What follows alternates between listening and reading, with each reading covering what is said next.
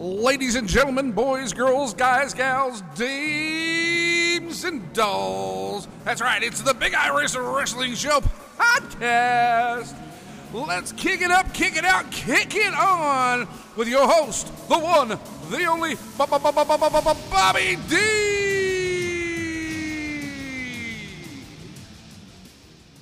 It's me, it's me, it's Bobby D back with you one more time, boys and girls, and we are here for the Big Irish Wrestling Show, and we're going to be talking all about AEW Dynamite. That's right. All Elite Wrestling coming up today, and we're going to go through it match by match, bit by bit, and I'm going to give it a grade. We're going to tell you all the ups, the downs, the flips, and the flops. So, here we go. Okay, guys, opening match. Yes, yes, yes, yes, yes. We are set and ready to knock out Dynamite. And that means we get Kenny Omega and Bryan Danielson. Now, for those of you that don't know who Bryan Danielson is, if that name doesn't ring a bell, if you follow professional wrestling, and I'm going to take a wild guess and say that you do because you're listening to this podcast. If you're following professional wrestling, then you know that Bryan Danielson, more than likely, for those of you that don't recognize the name, that is the WWE superstar formerly known as Daniel Bryan. That's right. Bryan Danielson is Daniel Bryan, and he is in AEW. The great part about this is he has picked up his old gimmick, and I absolutely love it the American Dragon it's great to see him back in his original tights, his original pads, the whole nine yards. And man, I'm going to tell you what. As JR would have said, this match was a slobber knocker. These two guys looked like they absolutely hated each other and they beat the living crap out of each other. It was an awesome match. If I give it any grade whatsoever, I've got to give it an A. And let me tell you something. You guys have heard me complain about WWE piping in noise, piping in sounds during their episodes or during their their shows. This was pure crowd reaction. First of all, we're in New York. Think about that. They're in New York, Arthur Ashe Stadium. When these two hit the ring, the pop they got, the crowd noise was outrageous. When the two of them finally locked up into a collar and elbow tie up, the pop, the amount of crowd noise just watching these two lock up was amazing. And it was an amazing match. I'm not going to tell you who won. I'm not going to tell you the ending. I'm not going to tell you anything. I'm going to tell you that listening to real fans react to professional wrestling and to that match was absolutely awesome. A plus plus for the very first match of the night. Kenny Omega, CM Punk. You need to go watch the match. All right, after our very first match, now we have the man himself. Cult of Personality comes on, and we get the smiley, happy CM Punk in the ring. And of course, CM Punk, being CM Punk, he is just out he is just having a grand old time being back in the ring. He loves being in front of the fans. He loves being in front and, and doing what he's doing right now. And he used that as part of his promo. Of course, he's got a match coming up this Friday night on Rampage against Powerhouse Hobbs. And he used all of his enthusiasm. All of the man is just impeccable on a microphone someone who can really boost the crowd, and you could hear it. And let me tell you something. When Cult of Personality came on, and he got ready to come out, listening to the AEW fans sing with Cult of Personality, it sent goosebumps up my arm. It was absolutely awesome. It's just something you don't hear anymore. Great thing about it, CM Punk made a couple of little lines that I had to laugh about and he had to say, you know, he was saying things like, real professional wrestling fans in a real ring. And guess what? Professional wrestling is back in New York City. I love the fact that they are doing the professional wrestling versus sports entertainment. it was great. I'm to give the. It was just a little segment with CM Punk in the ring talking to the fans. But you know what? It made me hyped up for the match. He talked about his opponents, he talked about Team Taz, he talked about the whole nine yards, and it was just absolutely awesome. I'm going to give this segment a B plus. Get ready because if you're not watching AEW, you really need to. Next match, we ended up with MJF and Flying Brian Jr., Brian Pillman Jr., May, uh, Maxwell Jacob Friedman. Now, I'm going to tell you something. When it comes to a great heel in AEW, MJF is probably one of the best. Um, they've played this up so much over the last few episodes. Him talking about Brian's dad and everything else, that this was just one of those revenge matches. And the match wasn't it wasn't that great, but the story behind it helped. Um, I'm not again, I'm not going to tell you who won, who lost, but I will say that MJF was his normal uh heelish down low dirty scum personality. Um, he actually grabbed Julia Hart, which is the cheerleader for Brian Pillman, and pulled her in front of him at one point of the match to stop a tope suicida. But you know, ultimately the match was decent. I'm going to give this match a C plus.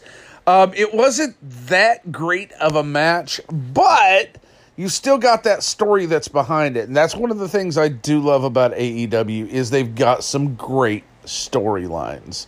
So go check it out, man. Let me know what you think. We want to hear from you. Little quick segment in between. You have Jake Hager and Chris Jericho talking about their upcoming match on Rampage. And it's comical. I I absolutely love Chris Jericho and his promos. Uh, just what they were able to do, talking about the inner ter- circle, talking about Scorpio Sky and Ethan Page, and talking about the American Top Team, and talking about this entire storyline. Yeah, I mean, it's it's it it was a good little segment. Um, once again, I think I'm going to give it about a C for entertainment value because it was just a little hip hop segment, real quick uh, to get in between it and the next match. But I got to give him props. I, I love Chris Jericho on the mic. And Hager actually did a really good job of the mic, too. So go check it out. Malachi Black and Cody Rhodes. For those of you that don't know who Malachi Black is, and you are a WWE fan, you will actually recognize the name Aleister Black. Yes, that's right. Aleister Black, now going by Malachi Black, is in AEW. And I I thought it was funny because Cody Rhodes came out and during the match, the fans were actually on the side of Malachi Black. Malachi Black has kind of become the anti-hero over Cody Rhodes. Uh, Cody Rhodes is the is of course the face. Black is supposed to be the heel. Uh, when they thought Cody Rhodes was going to win the match, the crowds actually actually started booing. this is why I love live W uh, live wrestling fans, man. It's just great listening to stuff like this because you can't script fan reactions. This is what I keep saying. You cannot script fan reactions. So now you've got an option. The fans have already started to boo Cody. Malachi Black has become the anti hero. If you were smart, and if AEW is smart, they would finally do the thing we've all been waiting for, and that's for Cody to turn heel. Cody needs to turn heel. He needs to go back and do the same thing that he did in ROH. He needs to become the heel. He needs to become that dominant personality for Ring of Honor. And I'm telling you what, if he did that, it would take Cody Rhodes to another level. Right now, he's pushing too hard on the face. It's not selling. People aren't accepting it. They're starting to boo him. I like Cody Rhodes, but I like heel Cody Rhodes better than I do babyface Cody Rhodes. The match was really good. I'm not going to tell you the ending. The ending was awesome. The fact that they actually had uh, Cody Rhodes' wife, Brandi, come out with him, she had a little bit to do with the match. Uh, get ready because it's a great little segment in the middle of the match. Uh, I thought this was a good match.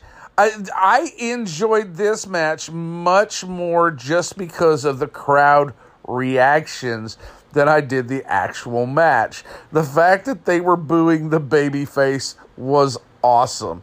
I'm gonna give this this match a B, just because of just because you had that crowd reaction that it's not faked, it's not scripted. This is how the fans really feel. So I'm gonna give it a B you guys go check it out. Okay, so quick little segment in between. It's Miro, the TNT champion, versus Sammy Guevara. For those of you that don't recognize the name Miro, of course, that it was the uh, the old name for, or that's the new name for the old uh, WWE wrestler Rusev. You know, Rusev Day, Rusev Day. Gotta love it. He's now going by the TNT champion Miro, aka God's favorite champion, aka the Redeemer. And they've actually built this uh, matchup over the last few, about a month in the whole time period they've been putting this one together. Actually started with Fuego del Sol and him getting an AEW contract. If he could beat Miro, he didn't beat Miro. They gave him the contract anyway. That made Miro mad. He went back after him, beat him again. Uh, so Fuego del Sol put up his new car and went up against him again, and of course he lost again. And then he started beating him up after the match, and Sammy Guevara came out, who is Fuego del Sol's best friend, came out to save him, and that kind of started this little thing that we are going to have come to fruition on AEW Dynamite next week. It's for the TNT Championship. Of course, that's Miro versus the Spanish god, Sammy Guevara. I give it a B. Ah, let's talk about the last match of the night. FTR. You guys, for the, again, I'll say it like this for those of you that don't recognize the name FTR. they were from WWE again, and they were known as the Revival. Yes, that's right. The tag team, The Revival, is in AEW, also known as FTR. They were actually one, they were the first, the first people to leave WWE and go to AEW. And man, they have just made themselves at home. FTR and before I tell you who they went against, it was funny because the ring attire that they wore tonight was a modified version of the old NWO emblem, the New World Order emblem. Instead of being in caps, it was in lowercase. It did say FTR on it. But yeah, it was awesome seeing them come out in the black and white of the New World Order type of gear. Uh, and the their opponents was the up and coming and high rising star of AEW, Mr. Darby Allin, and the icon himself, Sting.